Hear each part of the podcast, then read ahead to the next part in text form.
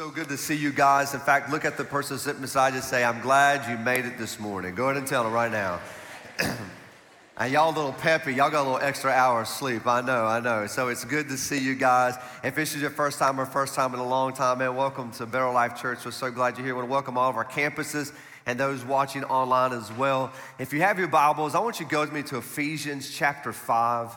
Ephesians chapter five. If you don't, you can grab your phone. I'm using the New Living Translation, and and you can follow along with me. And and uh, in Ephesians chapter five, we're going to jump into this today and take a look at this This topic of being baptized in the Spirit. Now, let me go in and say this. For some of you, you have no earthly idea what I just said when I said baptized in the Spirit. You was like, what does it mean to be baptized in the Spirit? I thought Halloween ended last month. What in the world do you mean when you say baptized in the Spirit?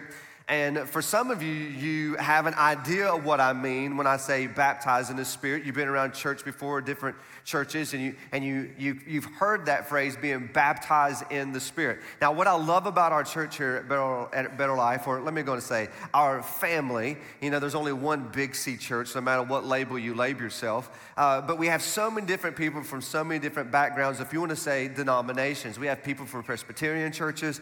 We have people from Charismatic and Pentecostal churches. We have people from Baptist churches, from Methodist churches, and then we have like a Heinz fifty-seven, and like I'll mingle all, a little bit of all of them. You know what I'm saying? Like there's a little bit like, I, I like a little bit of this, a little flavor of this. And, and a lot of times most churches, if you really just peel back and, and look at them, they, they don't really, uh, what's it, divide or have tension over theology as most of it is of how they carry it out.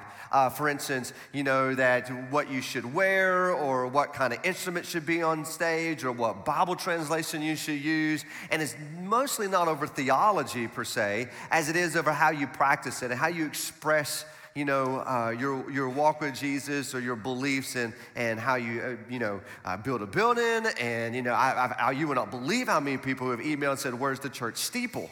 Like, we don't have a steeple here. And they're like, man, her- you're a heretic. You don't have a steeple. I'm like, oh, but we preach about Jesus like every Sunday. Like, and so everyone has a different background and, and different walk. And so when you hear the word baptized in the Spirit, you probably already have a, a mindset of what does that mean when I say baptized in the Spirit. And so we're going to take a look at that as we continue this series on the Holy Spirit. If you missed any of our Sundays, you could go back and watch those. We talked about how the Holy Spirit is God, how the Holy Spirit's not an it, it's a person, it's a he who comes and lives within us. We talked about how the Spirit saves us, that it's what it's it's him who saves us. We talked last week about being sealed with the Spirit. If you ever asked the question, can I lose my salvation? Like, can the Holy Spirit just like get out of me and say, you've sinned so much and I'm kicking you out of the kingdom of God and I'm gonna erase your name out of the Lamb's book of life. Can you lose your salvation? I talked about that last week. If you if that topic interests you, please go back and watch it.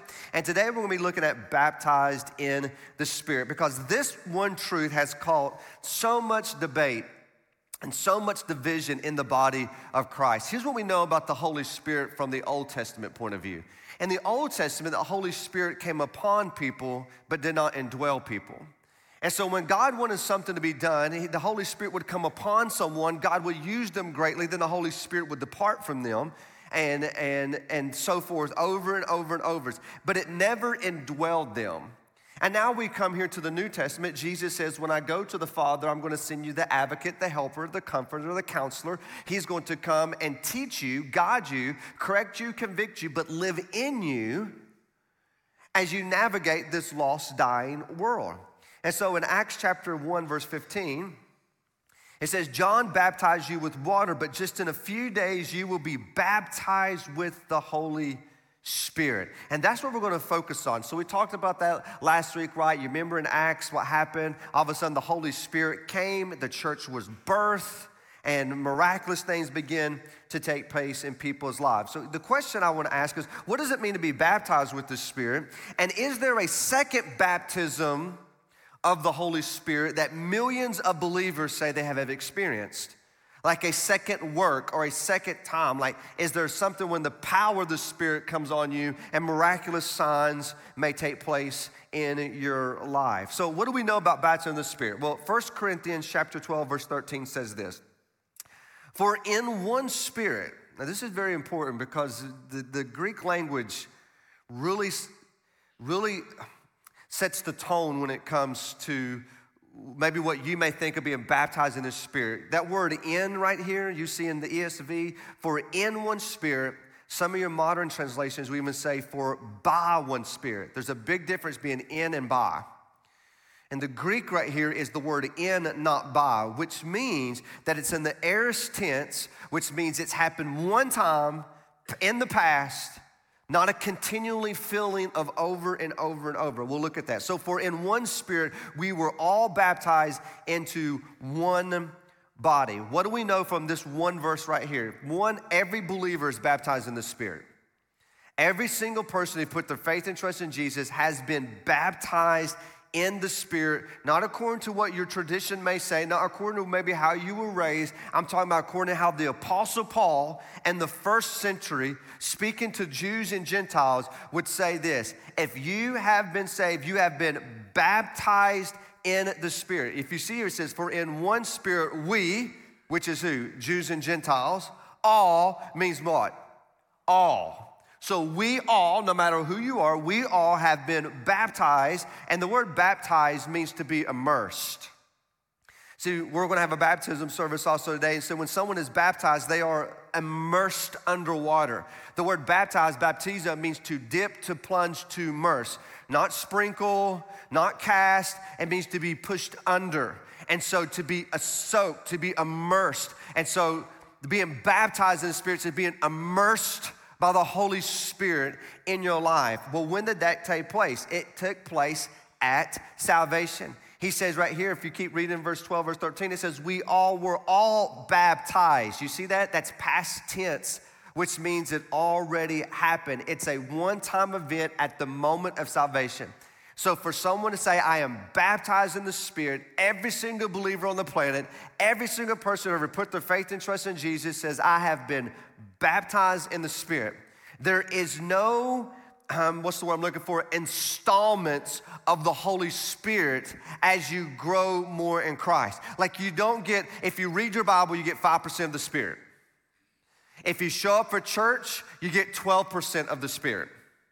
If you start serving, you get twenty-five percent of the Spirit. And if you tithe, dear Lord, you get one hundred percent of the Holy Ghost. You know what I'm saying? Like there's no installments of the Spirit. You don't just get a little bit of Him, and then you get a little bit more of Him, and then all of a sudden you get this big immersion of Him where there's this miraculous signs that take place in your life. In fact, being baptized in the Spirit is not the result of desiring it.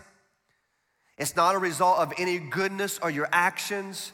It's not a result of emotions going, I want more, I, I, I wanna be baptized, I wanna be baptized, I wanna be baptized. It's not an emotion part of it, it's a gift. And it's by the grace of God that we receive this gift. And we receive this gift, every single one of us, when we put our faith and trust in Jesus. The baptism in the Spirit also is what places us into the body of Christ. The moment you were saved, you were placed into the body of Christ, the big C body. Not a certain local group, not a denomination, which means right now if we went to another country in a third world and we're sitting here worshiping on a Sunday with other believers in Christ who don't even speak our language, who don't even our skin color, who don't perform and do the things that we do, who may dance in church for three hours before the preaching ever begins. Some of y'all couldn't even handle that, you know? And so we can go and worship with our brothers and sisters because we all have been baptized into the church. When we gave our life to Jesus, we were baptized with the Holy Spirit in our life. Nowhere in the t- we can see. Baptism of the Holy Spirit is not a term anywhere that the New Testament writers would ever talk about a post-conversion moment after you have been saved and then later the Holy Spirit finally baptized you. This is a universal experience for every single believer on the planet. And nowhere in the Bible, listen to me, nowhere in the Bible are we commanded to desire it, to seek it, to pray for it, or to achieve it, because you already have it if you put your faith and trust in Jesus. So we have to be very careful when people say, I have more of God's Spirit than you do. Or when someone says, let me show you how to get more of the Holy Spirit in your life. It doesn't mean that they're a bad person. It just means they fully, truly don't understand what Paul means when he says baptized in the Holy Spirit. So the question is not how much of the Spirit do I have, but how much of me does the Spirit have? This is the big question. Because when I got saved, I got all the Holy Spirit.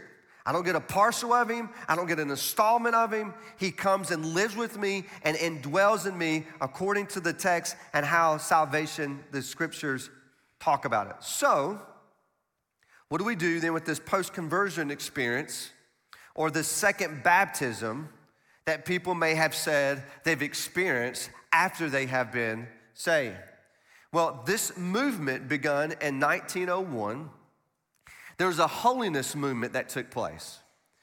So around nineteen oh one, there's a group of people, this holiness movement began to take place, and what was beginning to be taught in this moment was there are two types of Christians. There are two class of Christians.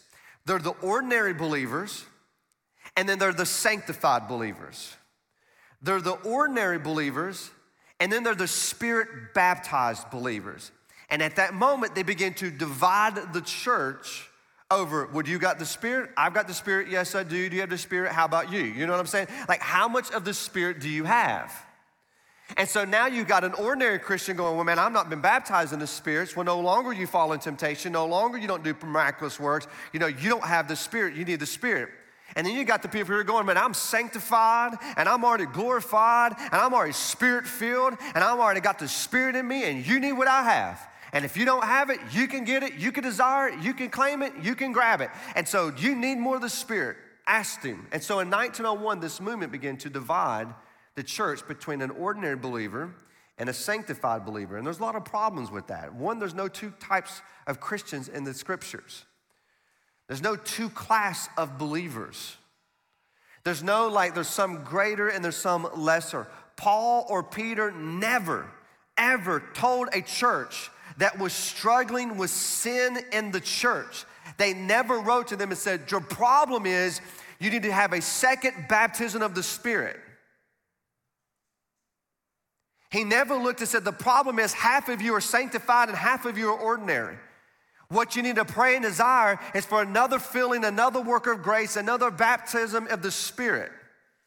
Nowhere did the Apostle Paul or Peter ever write to the church saying, that's your problem, that's what you need. The Apostle John in the book of Revelation in chapter two and three writes to seven churches.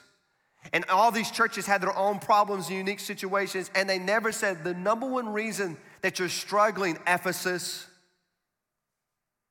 it's because you guys have never been baptized in the Spirit. If you would just be baptized in the Spirit, you would be sanctified, and man, everybody in your city would be saved.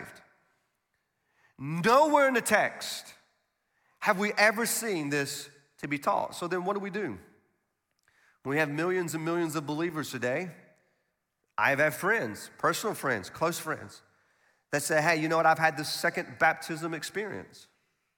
I had friends lay hands on me and pray for me to have a second baptism experience. I have friends lay their hands on me and pray that God would grant and give me certain spiritual gifts that they have that I do not have. I've been around and asking people, and people have prayed this for me and for people around since I was a, a college student.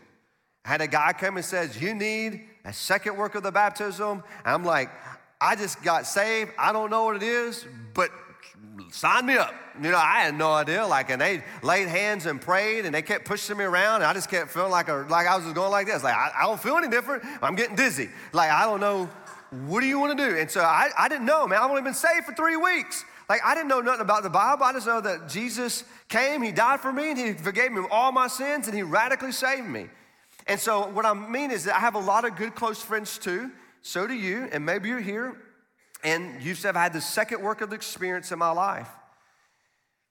But I would like to suggest to you this morning that the second baptism of the Spirit has been, what's the word I'm looking for? Not really, conf- maybe confused with another theological doctrine we see in the text called being filled with the Spirit. These are two different doctrinal beliefs.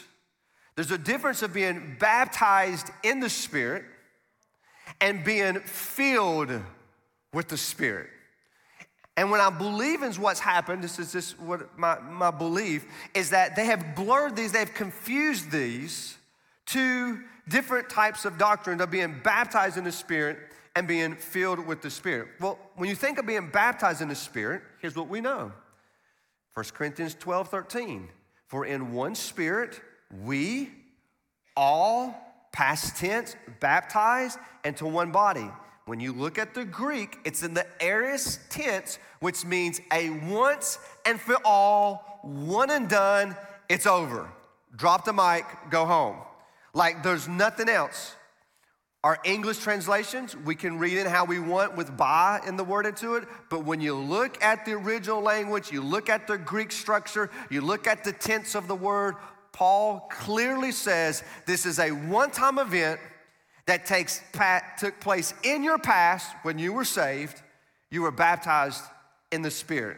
And like I said, every single person put their faith in Jesus has been baptized. It's not a second blessing, it's the first blessing, that you have been baptized in the Spirit. But it's this filled with the Spirit that I believe has brought some confusion to this, because every single believer can be filled with the Spirit. Where do we see this? Look with me in Ephesians chapter five. So that was all background and context. Y'all ready for the sermon this morning? Okay, five of you, awesome, good. I'm glad you're here. Welcome to Better Life Church, very encouraging. All right, five of us this morning. Ephesians chapter five, verse eighteen. The Apostle Paul writes this to the church, to Christians, to believers, Jews and Gentiles. So this is all of us, every one of us. Look what he says. Don't be drunk with wine because that will ruin your life.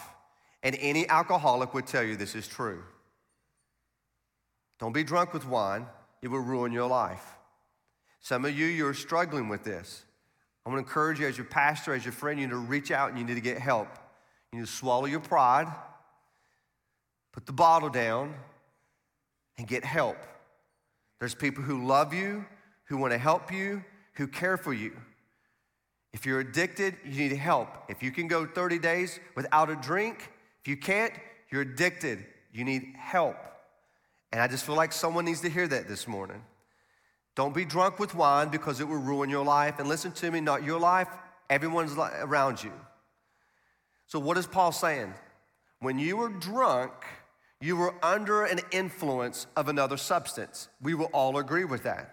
So don't be drunk with wine because you will be under an influence of something and you will do things and say things that you don't want to do that you will regret that will ruin your life. So if you want to be influenced by something, if you want to be intoxicated by something, if you want to be drunk with something, not being drunk in a negative way, but under the influence of something, then look what he says. Instead, be filled with the Holy Spirit. Just as alcohol influences you, you can have the Holy Spirit's influence you. So instead of being drunk with wine, be filled, be controlled, be under the influence of the Holy Spirit. Now, how is baptism of the Spirit different than being filled with the Spirit? Well, when we break it down and look at the text and the original language, we look at the tense of the grammar, we begin to see the difference between the two. One, it says, be filled with the Spirit, which means it's an imperative. What's an imperative? It's a command. Every single Christian on the planet has been commanded through God by the Apostle Paul to be filled with the Holy Spirit. It's not, well, maybe if I really want to be under the influence, I can. Maybe someday if I choose to, when I get out of college and I grow up and I do something with my life, maybe, you know, when I, you know, reach to the top of my career and I finally get to retire, then I may be able to do it. It's not a suggestion. Paul is not suggesting, hey, you know what, you know, put the bottle down, just be influenced by the Holy Spirit if you want to. He says, listen, it's a command. It is an imperative for every believer to be filled with the Spirit. One, it's plural, which means it's all of us are to be filled with the Spirit. But this one is the difference of the tense. It's in the present tense. Now, I know I'm getting very grammar and getting deep here when I talk about the different tense of the Greek language. Erst is a one-time event, once and for all done. When you read in the erst tense, the present tense is present, means it's constant, means it's continuous. So this text here is in the present tense, which means be filled is in the present tense, which means it's a constant being filled every single day of your life. This happened once. I was baptized in the Spirit. Being filled with the Spirit is a continual thing that happens over and over and over. And there's times in my life I'm walking with the Lord and I'm on the cloud nine and I'm on top of the mountain and you feel like a super saint. And every time you pray, God answers your prayers. You feel His nearness. You feel He's there. And man, you're like, man, God is with me. He's for me. And you have all the faith in the world. And then just a moment, something happens and your life goes down and now you're in the valley. And now you're like, God, where are you? Why have you left me? How come you've abandoned me? Why do I keep giving into temptation? Why do I keep messing up? And then you go, but God, where am I to go? Where am I to hide? You're my rock. You're my refuge. You're my hiding place. Forgive me of my sin and where I blew it. And next thing you know, God begins to fill you back up. And next thing you're like walking in the Spirit again. And you're high on the mountain. And you're just casting out the demon around you. You say, get away from me, Satan. And then tomorrow you're scared of Satan. But today I'm rebuking Satan. But then tomorrow you're scared of him again. Am I preaching anybody? There's only a pastor that deals with this. There's times that we are filled with the Spirit. It's a command to be present, filled with the Spirit, but sometimes I don't feel like it. And sometimes I struggle. And sometimes I'm afraid. And sometimes I've got all the courage in the world. And it's not because I've been baptized again, a second work of grace again. It's because I have been walking through Ephesians five and understanding that if I yield to Him, what He could do in my life. It's a past, it's a present tense repeated action in the passive voice, which implies it is something that happens to you, not from inside of you. When it's in the passive voice, it means it's something from the external that happens, and that is exactly true. The Holy Spirit now has more of you. Think of a sponge. The sponge is a sponge, but boy, when you squeeze that and you sit it in the water and it sucks in all that water, what the sponge, it's kind of, it's in a passive voice. It's what's being done to it. And in the same ways, when the Holy Spirit is doing that in our lives. So we must put ourselves in position like that sponge for the Holy Spirit to intoxicate us, to, to control us, to influence us. You see, signs of being filled with the Spirit is not emotionalism. It's not some super saint outwardly emotion. It's not personal charisma. It's not speaking in tongues or any other signs of wonders. That makes someone who said that has a good heart, but they have bad theology, because that is not a sign of being filled with the Spirit. It's not freedom from your problems. It's not total freedom from temptation. It's not sinless perfection, as some would teach. It's not being filled with the Spirit. So what are the signs then of being filled with the Spirit? How do I know if I'm under the influence of the Holy Spirit? Well, let's go back to Ephesians chapter five, verse eighteen. It says, do not be drunk with wine, because that will ruin your life. Instead, be filled, command, present tense, today. You can be filled today with the Holy Spirit.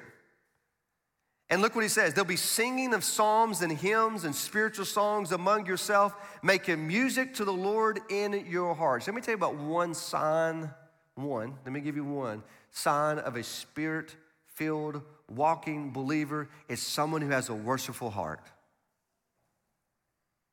You've been around those people. Their hearts are just so worshipful. Even to the point we call them like overly saved. You know what I'm saying? You mean like an overly saved person? Like every time you see them, like they're like, how you doing? Man, I'm too blessed to be stressed. You're like, what?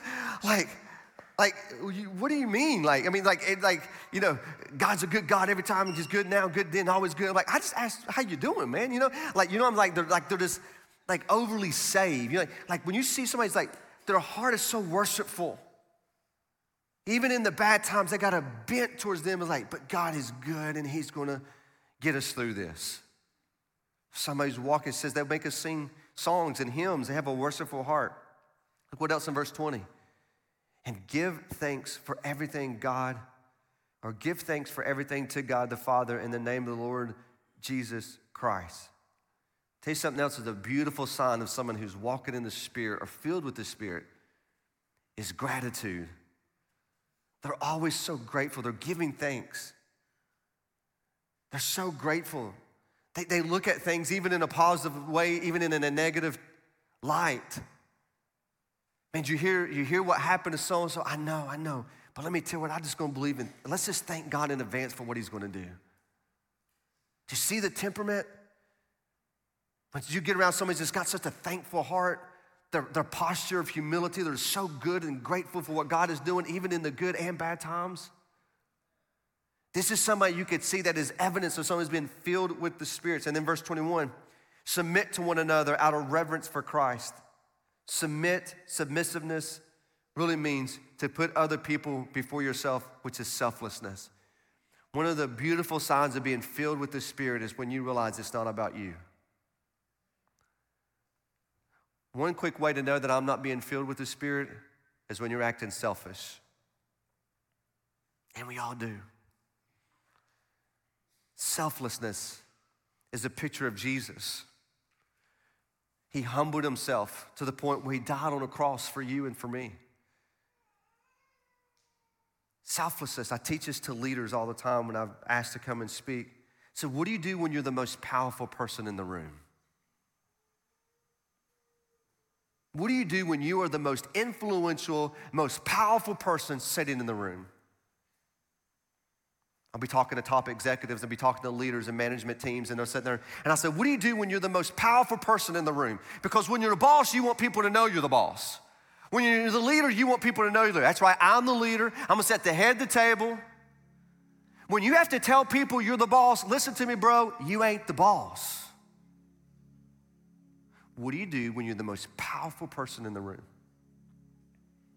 And I always take them to the night when Jesus was betrayed.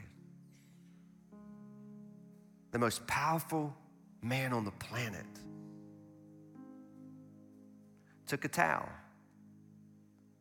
and took a basin and he took a lowly servant position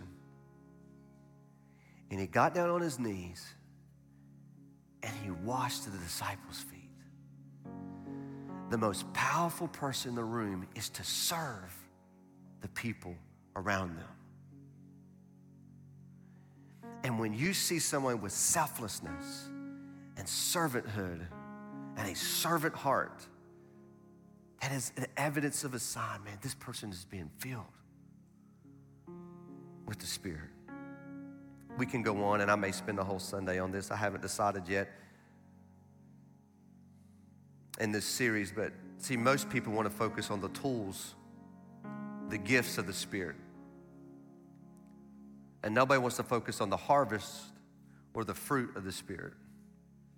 Because when I'm filled with the Spirit, Galatians says this, there'll be love, joy, peace, patience, kindness, goodness, gentleness, and self-control.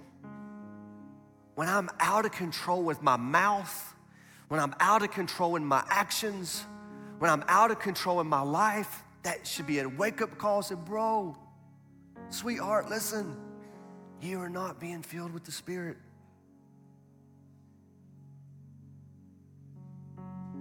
When I have hate or unforgiveness or jealousy or enviness in my heart, that should be an evidence, man, I'm not, I'm not being filled with the Spirit. And so knowing that there is no reason for any single person here who has put their faith and trust in Jesus not to want to or desire to, to be filled with the Spirit of God in our life.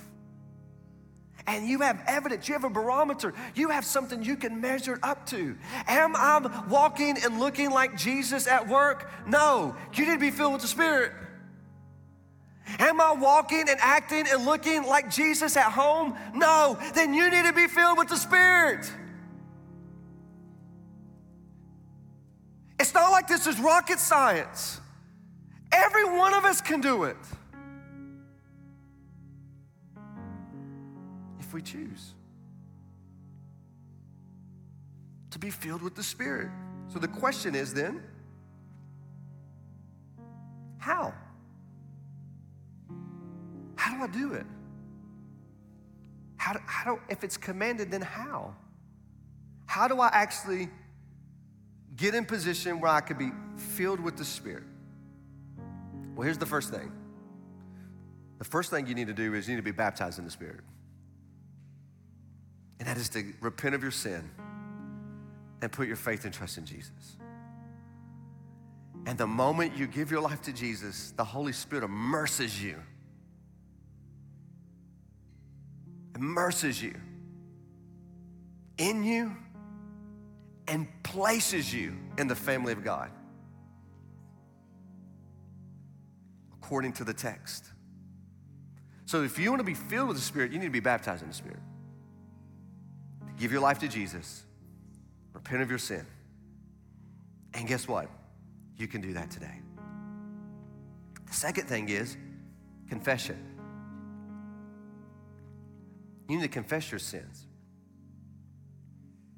You still blow it, you know that, don't you? Don't sit there like you got a halo on. You know what I'm talking about, right? We still blow it.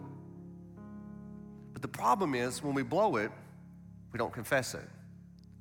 I tell our staff all the time, we have to have rapid repentance, man, rapid repentance. When you blow it, confess it.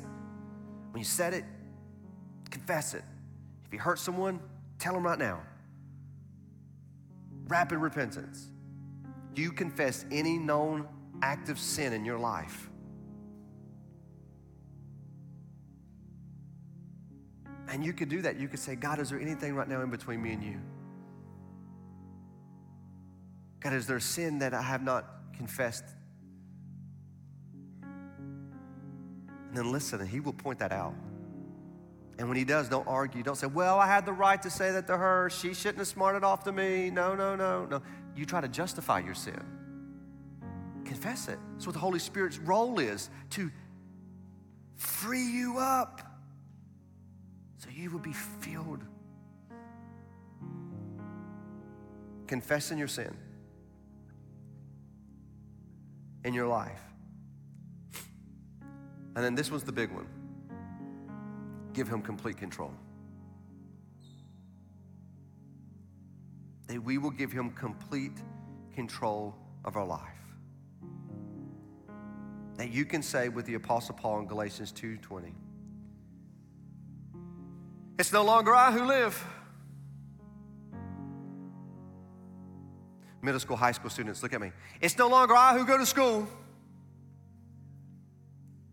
It's no longer who I go to work.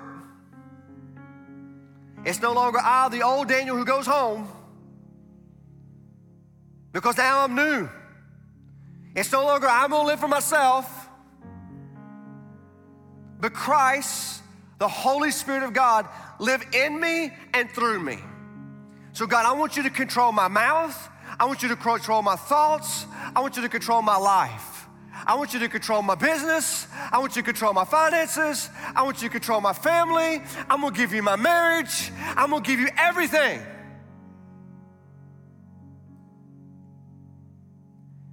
It's yours. See, when you give complete control, you'll be under the influence of the Holy Spirit. And this is how I like to make this point, if I could summarize this point. When you yield, you are filled. And if you'll have self-awareness of when you're not yielding and you stop and yield, you will be filled. You will be filled. Yielding leads to filling. Every believer has been baptized in the Spirit. And every believer can be filled with the Spirit. The question is, are you? And I'm asking you now, if you just bow your heads just for a moment.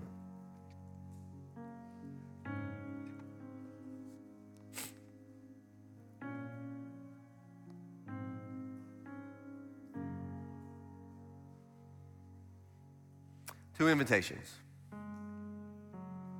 I can't save you. I can't even save myself.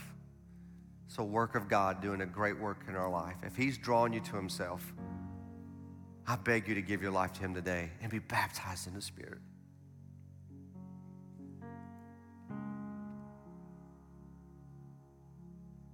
Right where you sit, you can cry out to him, you can repent of your sins, and you can say, Jesus, I believe.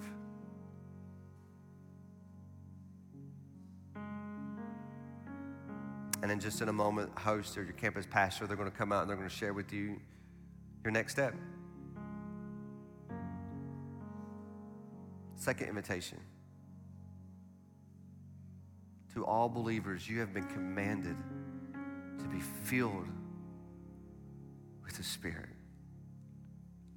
And my invitation to you is you would ask God to open up your heart and show you what's holding you back. What sin have you not confessed? What area of your life you're not giving up control?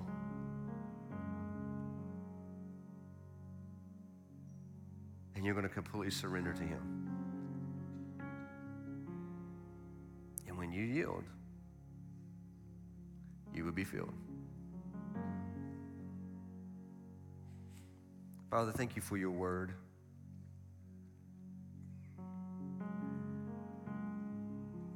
You how true and relevant it is.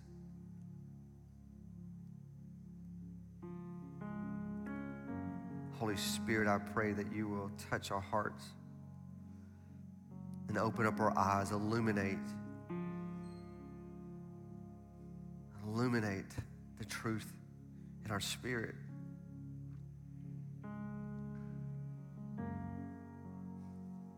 That, Lord, when we leave this gathering of worship, that we would leave here filled.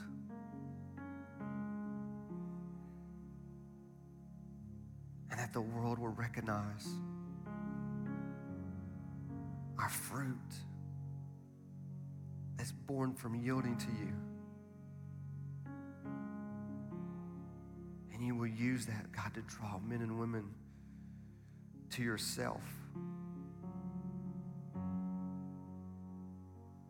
We will see cities change, regions change, generations changed because a handful of people decided to surrender and be filled with the Spirit. We love you, Jesus. It's in your name we ask and we pray. Amen. Hey guys, thanks for joining us online today. If you felt led to take any next steps throughout this message, we would love to connect with you. You can best do that at betterlife dot church slash next steps. If you would like to stay connected with us, um, you can download our app on any major platforms. And lastly, if you feel led to give and support the ongoing ministry of Better Life Church, you can do so at betterlife dot church slash give. Thank you all so much for joining us, and we will see you next week.